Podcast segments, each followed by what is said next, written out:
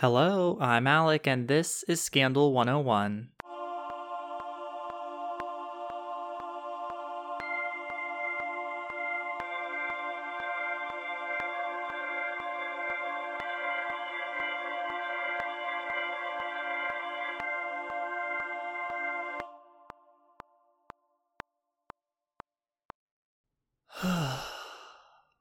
this week has been a real bummer. to start off, earlier this week, uh, one person who was very important to me passed away. His name was Dr. Smith. He was uh, at first my intro to gov professor in undergrad, and then he was basically like a mentor and a friend. He motivated me to open my eyes to law school, eventually pushed me to go to law school. Um, and just was super inspirational to anyone who had the opportunity to work with him, to know him. One funny story I'll quickly let you know that he would always do is he, on every single final exam that he gave for his Intro to Gov class, there was always one multiple choice question at the beginning and it was like A, B, C, D, or E. And throughout the semester, he would always say, the answer is always C, and he told us multiple times on the final exam there is going to be a multiple choice question, and just remember the answer is always C. During the final exam, he would come with a mug that says the answer is C, and it had a bunch of C's on it. And there were even times when he would like write the letter C on the whiteboard and just to like see if people paid attention. He taught for almost 20, I think over 20 years where I went to college. And when I was there, he told me there had never been a year where every single student had got it right, even though it was on the board on his mug. He had told us many times there were still multiple students who would always get it wrong. And he said, at the bare minimum, I know that it can't just be me if questions are being missed on the test, even if I give them the answers. So it was a way for him to see if people listened and just a way to give some people help. Got an extra two points on the test. Heck yeah, why wouldn't you take it? So he will be missed. Rest in peace, Dr. Smith. And then on top of that, normally I talk about scandal updates that have happened in the news recently. And I think the biggest one that has been on everyone's minds is the leaked Supreme Court opinion. If it ends up being the final decision, no judges change their votes, will completely overri- override Roe versus Wade. It's unfortunate because I mean, it's unfortunate for many reasons. It is rolling back rights that have been in place for about 50 years now. It re- overturning Roe versus Wade doesn't stop abortions, it just stops the ability of people in some states to get safe abortions. Abortions are still going to happen. When you look at hard data, what prevents unwanted pregnancies, is better education in schools that are comprehensive sex education. There are so many ways to lower the rates of abortions than just to get rid of abortions. That's not the answer. I'm not going to spend too long on this topic because that's not what this episode is about, but if you really look into the issue, preventing abortions is not the way to reduce abortions. There are many other ways to do it, and this is just a way to restrict rights, and it's ultimately going to harm a lot of people who don't have a lot of resources, are not going to have the resources to travel to states to get an abortion if they need one. States assuming nothing passes at the federal level and assuming the decision is final, will be allowed to criminalize abortion, will be allowed to outlaw all kinds of abortion, even those incidents of rape and incest. States can now, assuming the decision is final, can do whatever they want with abortion. That has definitely been the biggest scandal I have seen in the news recently. And why I say it's a scandal also is because it's not often, hardly ever, I think, that a draft of a Supreme Court opinion is leaked. So, not only is the decision being overturned a huge deal, but the fact that the opinion was leaked is also a huge deal. So, that will be interesting to see who was responsible for the leak and just to see how all of that is taken care of. Okay, so that was kind of a depressing way to start the episode, but it is what is going on in the world. It's what's going on in my life. Let's get to this episode. I am excited to talk about this episode. I'd heard of it before, but kind of forgot about it. And I was texting with my dad this past week, and he was like, Oh, you should do this topic. And I was like, yes, I should. So thanks, Dad, for the recommendation. And the sources I used for this episode a BBC article in 2018 titled D- John Allen Chau Family Forgives Tribe Who Killed American, an article by Jay Gettleman, published in 2018, and a couple other authors in the New York Times titled John Chau East Missionary Boot Camp. An article published in 2006 in The Guardian by D. McDougall, an insider article published in 2018 by J. Shamsian, an article in Forbes published in 2018 by K.N. Smith, a chapter in a book chapter 8 by G. Weber in a book called In the Tribes. The chapter is called The Andamanese. Three different Wikipedia pages, and then an article by National Geographic by F. Zakir in 2018. Those are my sources, and I titled this episode Killings, History, and Mystery of North Sentinel Island because I'm just so passionate about poetry. so let's dive into it.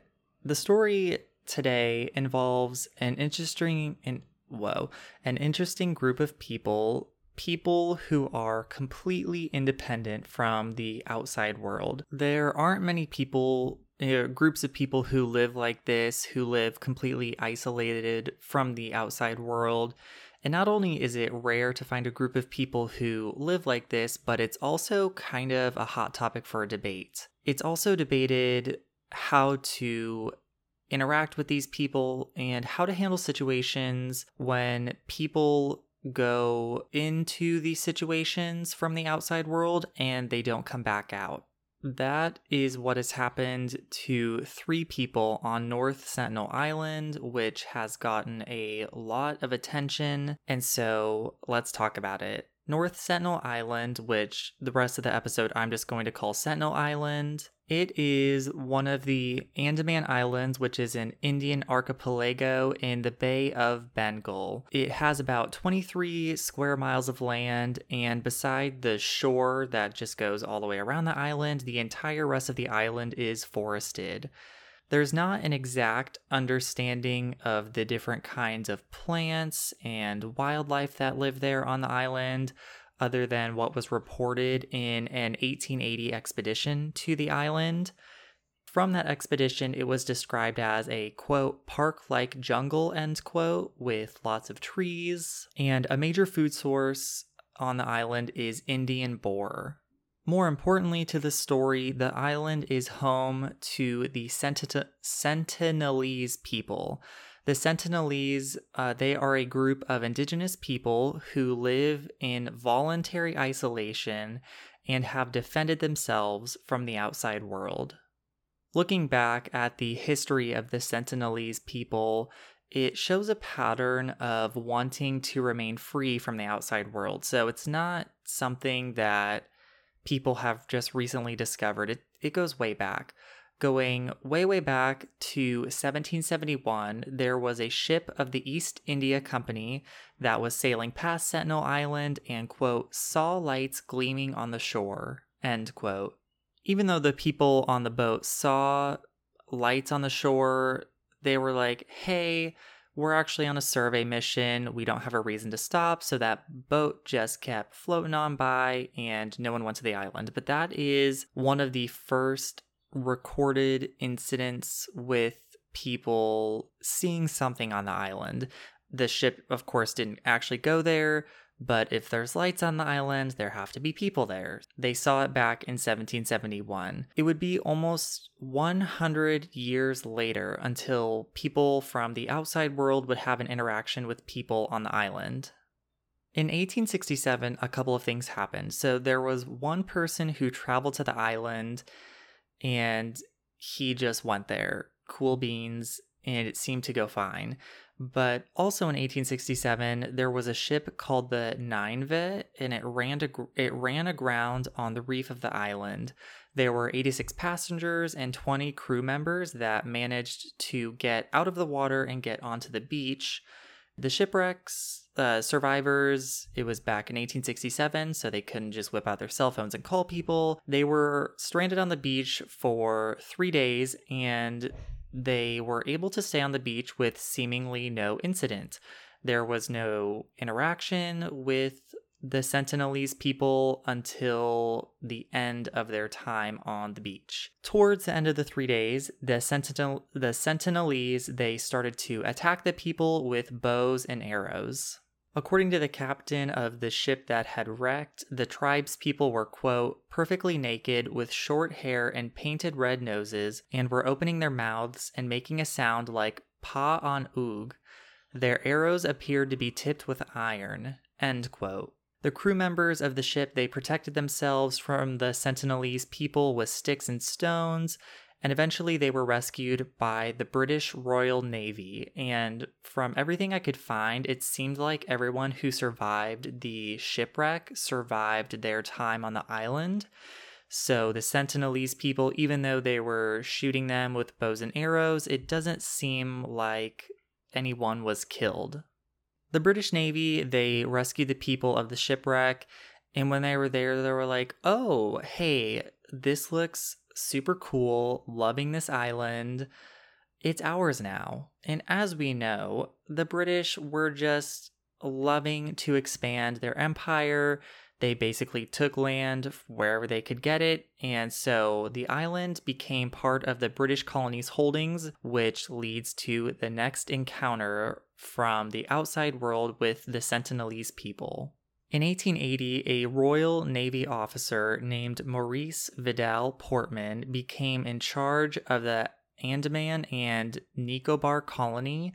And just as a reminder, Sentinel Island is part of the Andaman Islands. Maurice, he went into Sentinel Island onto the island with a bunch of Navy officers and some convicts. Um, they got onto the island and they started to go inland a little bit past the beach into the forested areas. And once they were a little bit inland, they found abandoned villages.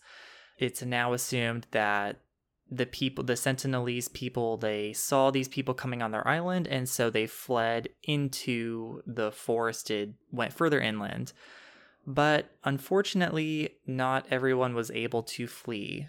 There was an elderly couple and four children of Sentinelese people found, and so the search party did what anyone would naturally do captured them and carried them to Port Blair, the colonial capital on South Andaman Island. Unsurprisingly to us now, but it wasn't known back then, was that when people are introduced to a new environment or new things are introduced to people in a new environment, the people that are new or the people that are being introduced to new things don't have antibodies for what they encounter. All six kidnapped Sentinelese people became very sick, and the elderly couple unfortunately died in Port Blair. The British, of course, let's just okay, let's just recap. The British, they go onto this island after they've claimed it as theirs. They kidnap six people. Two of the older people die. So, what happens next? Let's just take the younger people back and we'll we'll bring some gifts with them. We'll leave them with gifts on the island. It'll be fine. Don't even worry about it. That'll make everything cool. A quote from an officer overseeing the operation said that the group, quote, sickened rapidly and the old man and his wife died, so the four children were sent back to their home with quantities of presents, end quote. Maurice, the captain person, he reportedly went back to the island a few times, which one of them was reportedly after hearing what they thought to be gunfire, which was supposed to signal a distress call from a ship. but it was later discovered that it was Krakatoa that exploded over 1,500 miles away. And when I read this, I looked it up. So, side story I looked it up because one, I was like, how could a volcanic eruption be heard from 1,500 miles away? And also, I looked it up because in middle school, I played this song, a band song called Krakatoa, and it was one of my favorite things I played in band up until high school. But Krakatoa's explosion was reportedly heard up to 3,000 miles away, and the sound wave was recorded to have traveled the world seven times. Not only was the eruption of Krakatoa loud enough to travel the world seven times, over 36,000 people died either from the eruption or from the, tsunami, uh, from the tsunamis that the explosion created. That's a side story, side tangent, but that I thought was an interesting little tidbit of history that you can go now brag to your friends about. Okay, so back to the Sentinel Island and the people who live there. This experience with the British the one where the British kidnapped some members of their island. It took them away, two of them died, and brought them back. It likely didn't go over well with the Sentinelese people, and that's not surprising. In 1896, a Hindu convict escaped the Great Andaman Island penal colony on a makeshift raft which was kind of by Sentinel Island. And this person, they escaped prison. They were probably thinking, heck yes, I'm out of prison. I'm off to freedom. I've got my raft. I'm going to float away off into the sunset. He ended up washing ashore on Sentinel Island. There was a search party for him, and his remains were found with, quote, full of arrow wounds with cuts to his throat, end quote. At that point, it was thought that the British should probably leave the Sentinel people alone, just leave that island to be. Eh, yeah, duh, of course, it's their island. This is, from what I could find in my research, one of the first recorded deaths that happened at the hands of the Sentinelese people. But it's like they already didn't want you there in the first place. Plus, it's not your island. They were there before. Let them be.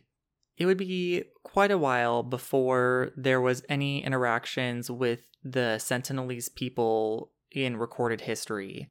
In 1947, India gained their independence from Britain, and so now the island is under Indian control. Late in the 1960s, an Indian anthropologist named Triloknath Pandit started to visit the island with the Anthropological Survey of India, and over a span of four decades, he made multiple visits and kind of tracking the progress on the first visit. He did what he called a quote gift dropping end quote expedition with the help of local police. He told the New York Times in an interview that quote they were watching us carefully, and they must not have been happy because they picked up their bows and arrows. This whole encounter was so amazing because here is civilized man facing primitive man in its, in its extreme state, living very simply. End quote. Even though these um, trips to the island were taking place over decades, contact with the group wasn't made until 1991. Before contact was made, there were other attempts that were made, such as National Geographic uh, making a documentary about the island. The film crew they approached the island on a boat, and the Sentinelese shot arrows at them. And the film director of the National Geographic film was hit in the thigh with an arrow. In 1975, the exiled king of Belgium toured the Andaman Islands and he was brought close to Sentinel Island. Quote, as soon as his boat got too close, they shot an arrow in his direction. The king was overjoyed and said it was the best day of his life. End quote. I don't know what that king's life was like, but getting an arrow shot at me probably wouldn't be the best day of my life, but you do you. In 1981, a cargo ship wrecked near the island, and there were 28 sailors that were stuck on the island for almost two weeks. The sailors, they were later rescued, but this uh, landing and shipwreck is significant because after the wreck, the Sentinelese were later found to be using metal tools. And I didn't talk much about the Sentinelese people, but the Sentinelese people are essentially a group of people who are living in the most primitive way that man has lived. No electricity, no running water in terms of plumbing, no modern technology. Basically, when you think of just an ancient tribal group of people in terms of hunting, living, gathering, and defending land, that's essentially what they're doing on the island. Why this shipwreck is significant is because unless there was metal on the island already, they wouldn't have had access to it because they don't trade with anybody. They are completely self sufficient people. Medicine, whatever forms of first aid they have, everything is from the island. So this shipwreck intro- potentially and most likely introduced the kinds of metals that were on the ship and likely progressed their society and tribes. And when I say progress, I mean like historically, you have like the Stone Age and then the Bronze Age or whatever. You introduce all those metals, and so now they go from having none of whatever metals those were to having metals, which is just mind blowing that in 1981, that is when they potentially started using metal tools. Peaceful contact was made with the Sentinelese people in 1991 with uh, a group of Indian anthropologists, one of whom was a woman named Madhumala Chattopadhyay. When her group approached the island, they saw a group of four Sentinelese men armed with bows and arrows walk to the shoreline. They floated coconuts uh, to the men in the water, and the men came down and got the coconuts. Coconuts, they didn't grow on the island, so this was a new resource for them. And while the men got the coconuts from the water, women and children watched from a distance. Her and her team came back about a month later and they were greeted by the Sentinelese people without weapons, which is a huge deal. And the Sentinelese, some of the people even climbed into the boat and took out an entire bag of coconuts. They were just like, thank you, this is ours now. But eventually the contact stopped, but that is the first time where people got to interact with the Sentinelese people up close and it was peaceful. And then in 2004, there was the Indian Ocean earthquake and tsunami, which was a 9.1 to 9.3 magnitude earthquake. And then the tsunami created waves of up to 100 feet. Almost 228,000 people died from this natural disaster. After this event, the Indian government sent a helicopter to fly over the island to see how the Sentinelese people were because they don't have any modern form of technology or resources. So, this potentially could have been very devastating and wiped out the island. But when the people in the helicopter flew over, they found that the island and the Sentinelese people were in good shape and really didn't seem to be affected by what was going on. And this was especially shown by the fact that bows and arrows were shot at the helicopter to fend them off. That is a kind of in depth, but not completely in depth history of the Sentinelese people and the island a little bit. We know the prisoner was killed. We know that they have used bows and arrows to fend people off. And we also know that they have had peaceful contact with outside people.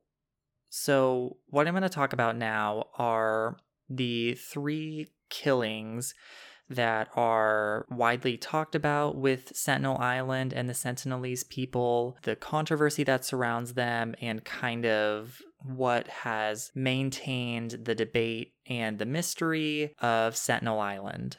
The first of these stories takes place in 2006 when 48 year old Sundar Raj and 52 year old Pandit Tiwari were killed by the Sentinelese people. The two men, they were out on their boat attempting to illegally harvest crabs off of Sentinel Island, and this is illegal because back in 1956, the government of India had declared North Sentinel Island to be a tribal reserve and prohibited travel there unless it was approved by the government, which the surveys to the island and when the peaceful contact was made, that was approved, there was no problem. But unless you have an approved reason to go there, it's off limits. You can't go I think it's like even half a mile radius around the island. You can't go any closer than that. So these men, they were breaking the law, they were trying to illegally harvest crabs off of the island. And in the night, their boat drifted toward the island, apparently from a failure to anchor down the boat. There were other nearby fishermen who were presumably doing the same thing. They tried to warn them, but their boat floated close to the island. The fishermen, they were believed to be drunk on palm wine, and they met a brutal end.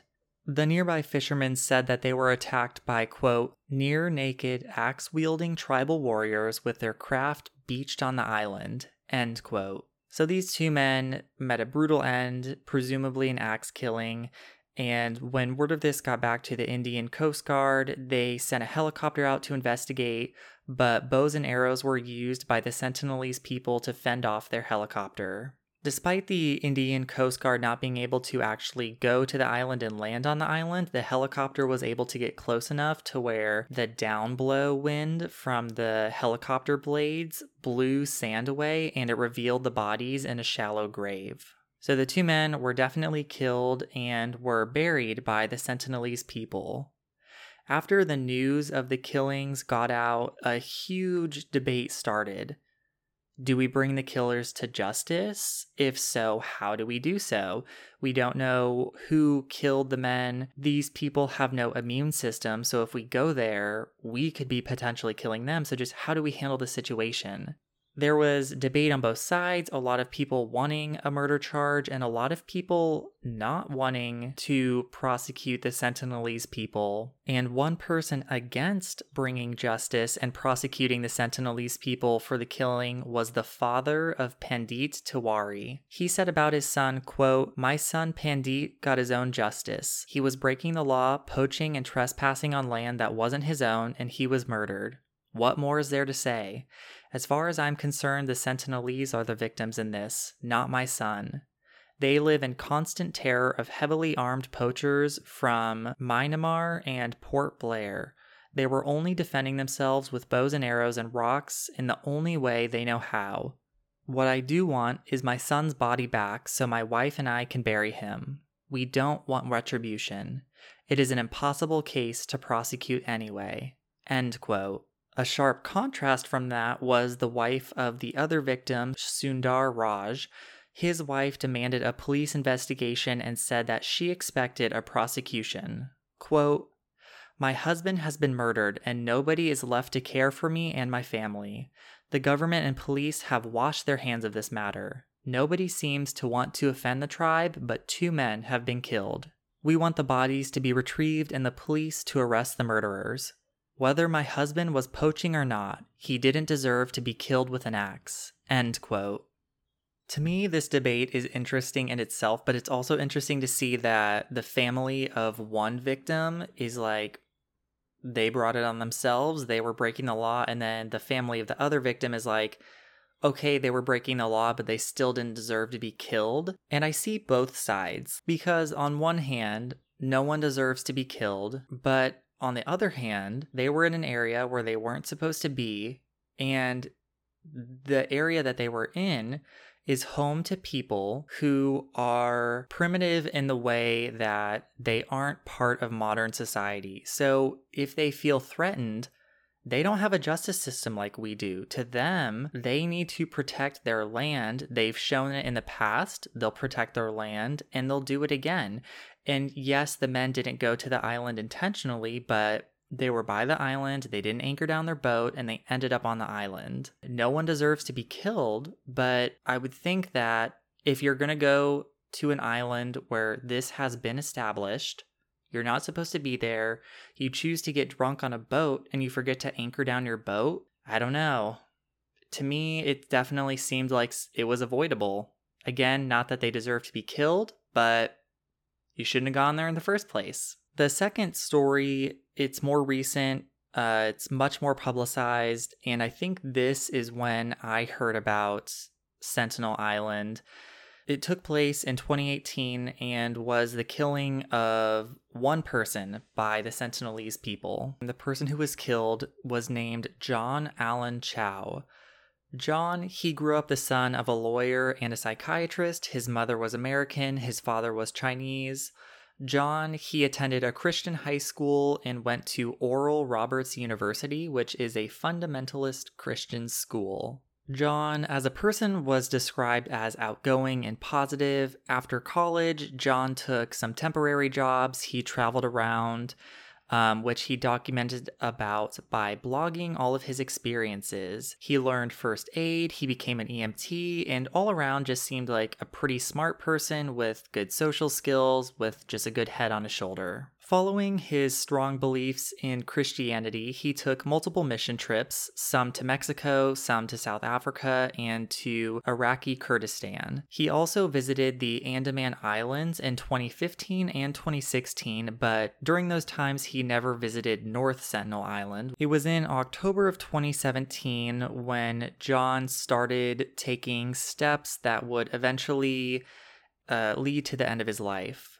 In October of 2017, John started training at the All Nations headquarters in Kansas City, Missouri. And All Nations is a hardcore Christian group, and part of his training included being dropped off on a random dirt road after being blindfolded, walking a long way until he found a fake village in the wood where other missionaries pretended to not understand English. They became physically aggressive, and where some of them would come at him with fake spears. It was his training to become a preacher in a situation of people who wouldn't understand, who wouldn't necessarily accept him right off the bat, such as potentially the people on Sentinel Island. The exercise was, quote, designed to reflect an amalgamation of many different aspects of language and culture that a missionary might encounter on the field, end quote. Apparently, during this training, he did really well, but here's my suggestion not only to this organization, but to you as an avid listener. Let people choose their faith, their religion, if they want to have it. Don't force it on them. And mission trips, ugh, don't even get me started. Mission trips make me mad because it's kind of like voluntourism, which I really want to do an episode on voluntourism. Not to say that mission trips don't accomplish good things, building wells, providing resources. Mission trips can do good things, but if your mission trip is to spread the word of God to people who don't believe in your God, and then you're also giving them resources to be like, here's some water that you desperately need. Let me tell you about my God and how your God is wrong and how we need to save you. Garbage. Don't do it. My opinion, but uh, mission trips and voluntourism make me so mad. Anyway, back to it. John passed his training. He was seemingly excited to go to Sentinel Island, so he traveled to Port Blair of the Andaman Islands in October of 2018, and he lived in an apartment for a period of 11 days.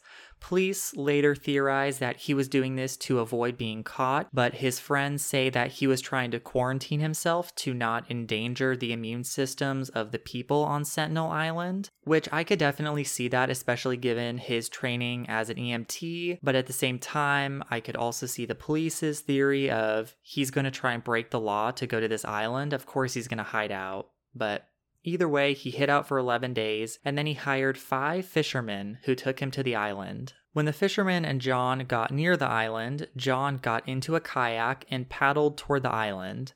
The fishermen themselves, they refused to go closer than a half mile to the shore. A lot of what John said and what John did on the island comes from either his journal or from what the fishermen who took him there saw. So, in his journal, he wrote that he preached to people on the beach from his kayak in the water, saying, quote, My name is John, I love you, and Jesus loves you, end quote. Apparently, after doing this, they raised their bows at him. So he was like, okay, I'm to go back. He went back to the fishing boat and his kayak. He tried again later by trying to get to the beach with gifts such as scissors and safety pins, but they shot arrows at him again, and an arrow even was shot into the Bible he was carrying. Pretty ironic. That happened, and then another thing that happened was there was a Sentinelese man standing on the beach yelling at him. One of the anthropologists who was actually able to make contact with the people and go to the island later said that these were clear signs that the Sentinelese people weren't wanting to engage with him, and that, quote, if they were so savage, they would have slaughtered him straight away, end quote. Which is a good point that I will tie back in later. So, John, he tried a few more times, but he was chased off. And eventually he was like, you know what? I just got a full send committed. I'm going to swim to the island and I'm going to make peace with them. And so the fishermen were like, okay, good luck. And then they left. The fishermen they came back the next day to check in on him and what they saw was the Sentinelese people dragging John's dead body along the beach to be buried. John's family after getting news of his death said, quote, he was a beloved son, brother, uncle, and best friend to us. To others, he was a Christian missionary, a wilderness EMT, an international soccer coach, and a mountaineer. He loved God, life, helping those in need, and he had nothing but love for the Sentinelese people. End quote. Some more stuff that was found in his journal after he died was he was wondering if the island might be, quote, Satan's last stronghold. What makes them become this defensive and hostile? End quote. He also wrote, quote, You guys might think I'm crazy in all of this, but I think it's worthwhile to declare Jesus to these people. God, I don't want to die. End quote.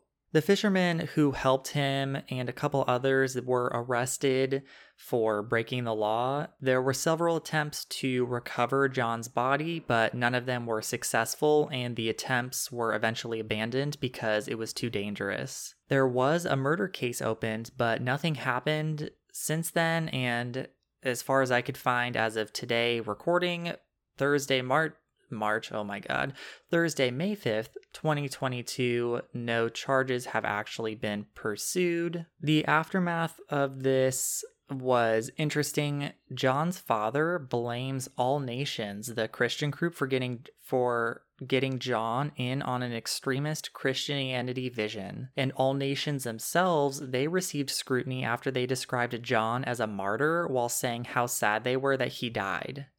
In an Instagram post in 2018, John's family said that they forgave those who were who were responsible for his death and that quote, he ventured out on his own free will, end quote. And then in terms of a debate that happened after John's death, there were a lot of people who were wanting a prosecution. They were also wanting the people to be modernized and saying pretty horrible things. They said that they were, quote, savages, end quote, which is just a gross term. But also, the anthropologist brought up a good point. If these people were such monsters, the Sentinelese people were so horrible, they would have killed John right away. If they were wanting to just kill anybody who came nearby, they would have done so. They gave him clear warning signs that, like, don't come here. We don't want you. We don't want whatever you're bringing. I mean, obviously, they couldn't understand him because they don't speak English, but they were giving clear warning signs that we don't want outside people coming to this island for any reason. And the fact that he continued to go to spread his religious beliefs, it. And the religious aspect is just another another layer of it, but even removing religion, you are going to a place that you are not allowed to go that has been designated as a tribal reserve. It has been established that the group of people who live there don't want outsiders coming in. One of my favorite sayings of all time you play stupid games, you win stupid prizes. He knew he wasn't supposed to go there, it was illegal. He was going for some BS reason that these people clearly don't want. And you know what? You played a stupid game, and while no one deserves to be killed, you won the stupid prize that was likely to come out of that stupid game. Again, no one deserves to be killed, and it's unfortunate that Sundar Raj, Pandit Tiwari, and John Allen Chau were killed by the Sentinelese people. But at the same time, it's not like they were murdered just to be murdered. They were murdered because they broke the law and went onto an island where a group of people who don't have the same concept of justice as the rest of the world, who are primitive in terms of comparing them to a modern society and have and is have a clear history of not wanting outside people to come to their island, they did it anyway. And so, while no one deserves to be killed, it's not surprising that they were. To blame the Sentinelese people, I think, is unfair. I think that the blame rests on the people who went to the island. A quote that kind of sums up what I just said is from the anthropologist who was able to have a peaceful encounter with the Sentinelese, said, quote, the tribes have been living on the islands for centuries without any problem. Their troubles started after they came into contact with outsiders. The tribes of the islands do not need outsiders to protect them. What they need is to be left alone. End quote. And with that, that concludes Killings, History, and Mystery of North Sentinel Island. And I already kind of wrapped up my thoughts on how it all played out, so I'm just going to dive right into the personal scandal. This one's about learning a scandal or a family secret that you learned way too late in life. And this person sent in that my dad got two girls pregnant in the same year. He didn't tell anyone, even though the babies were, were born four months apart and in the same grade and with the same last names all throughout school. I found out through Ancestry.com, DNA Match, and pieced everything together. First of all, thanks for sending that in. I love stories of people doing either Ancestry.com or doing the 23andMe kits or whatever the DNA tests are that unveils some deep, dark family secrets. Those are my favorites. So thank you so much for that.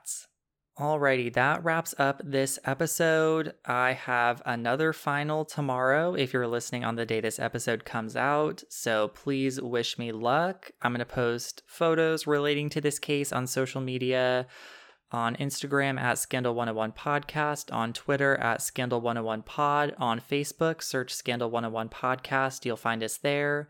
The website is scandal101podcast.podbean.com. You can find the show notes there. You can also find the show notes in the episode description. And if you want your personal scandal read on the podcast, it can be anything personal, family related, family secrets, stuff that happened at your school, at your work, small town, anything, send it to scandal101podcast at gmail.com. Thanks so much for listening. I hope next week is a better week than next week. What am I saying? I hope next week is a better week than this week. Thanks so much for listening. This has been episode 51 of Scandal 101.